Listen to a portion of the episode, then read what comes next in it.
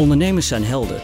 Ze zijn onaantastbaar en gaan tot het uiterste. Als ondernemer moet je gedreven zijn, je moet in jezelf geloven. Je hebt ook een, een voorbeeldfunctie. Maar beste baas, vergeet niet voor jezelf te zorgen. Maar die stress heb je ook nodig om, om te kunnen vlammen. Want wat als je ondernemersdroom een nachtmerrie wordt? En daar spatte de droom als een zeepbel totaal uit elkaar.